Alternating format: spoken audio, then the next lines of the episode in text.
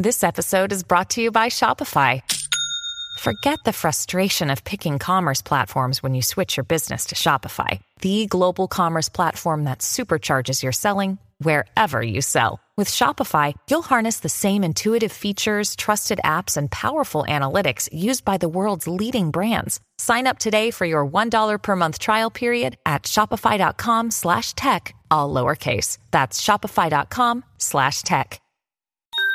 Podclass, i podcast di classe editori. Buonasera, ben ritrovati a The Street, l'appuntamento con le notizie principali in arrivo dagli Stati Uniti, una chiusura mista per il mercato americano, qualche calo per il Dow Jones, qualche rialzo invece per il Nasdaq. Linea mercati. In anteprima, con la redazione di Class CNBC, le notizie che muovono le borse internazionali. Una giornata caratterizzata dal dato sull'inflazione negli Stati Uniti, era il dato macro più atteso di giornata, eh, un dato che è uscito secondo quelle che erano le attese, aumenta dello 0,6% mese su mese, del 3,7% su base eh, annuale. Anche quella che è la componente core a cui guarda con grande interesse la Federal Reserve è sostanzialmente in linea con il consenso, è salita dello 0,3 mese su mese del 4,3% anno su anno. Il mercato adesso in base al FedWatch Toll assegna una probabilità eh, del 95% a una pausa della Fed nel prossimo meeting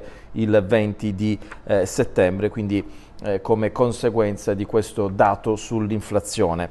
Eh, tra le storie societarie a Washington oggi alcuni big eh, del tech della Silicon Valley, tra cui Elon Musk, eh, Mark Zuckerberg, Bill Gates, hanno incontrato i senatori americani a Capitol Hill per confrontarsi su quelle che sono le ripercussioni, possibili rischi eh, dell'intelligenza artificiale. Elon Musk, il numero uno di Tesla, ha detto serve una regolamentazione.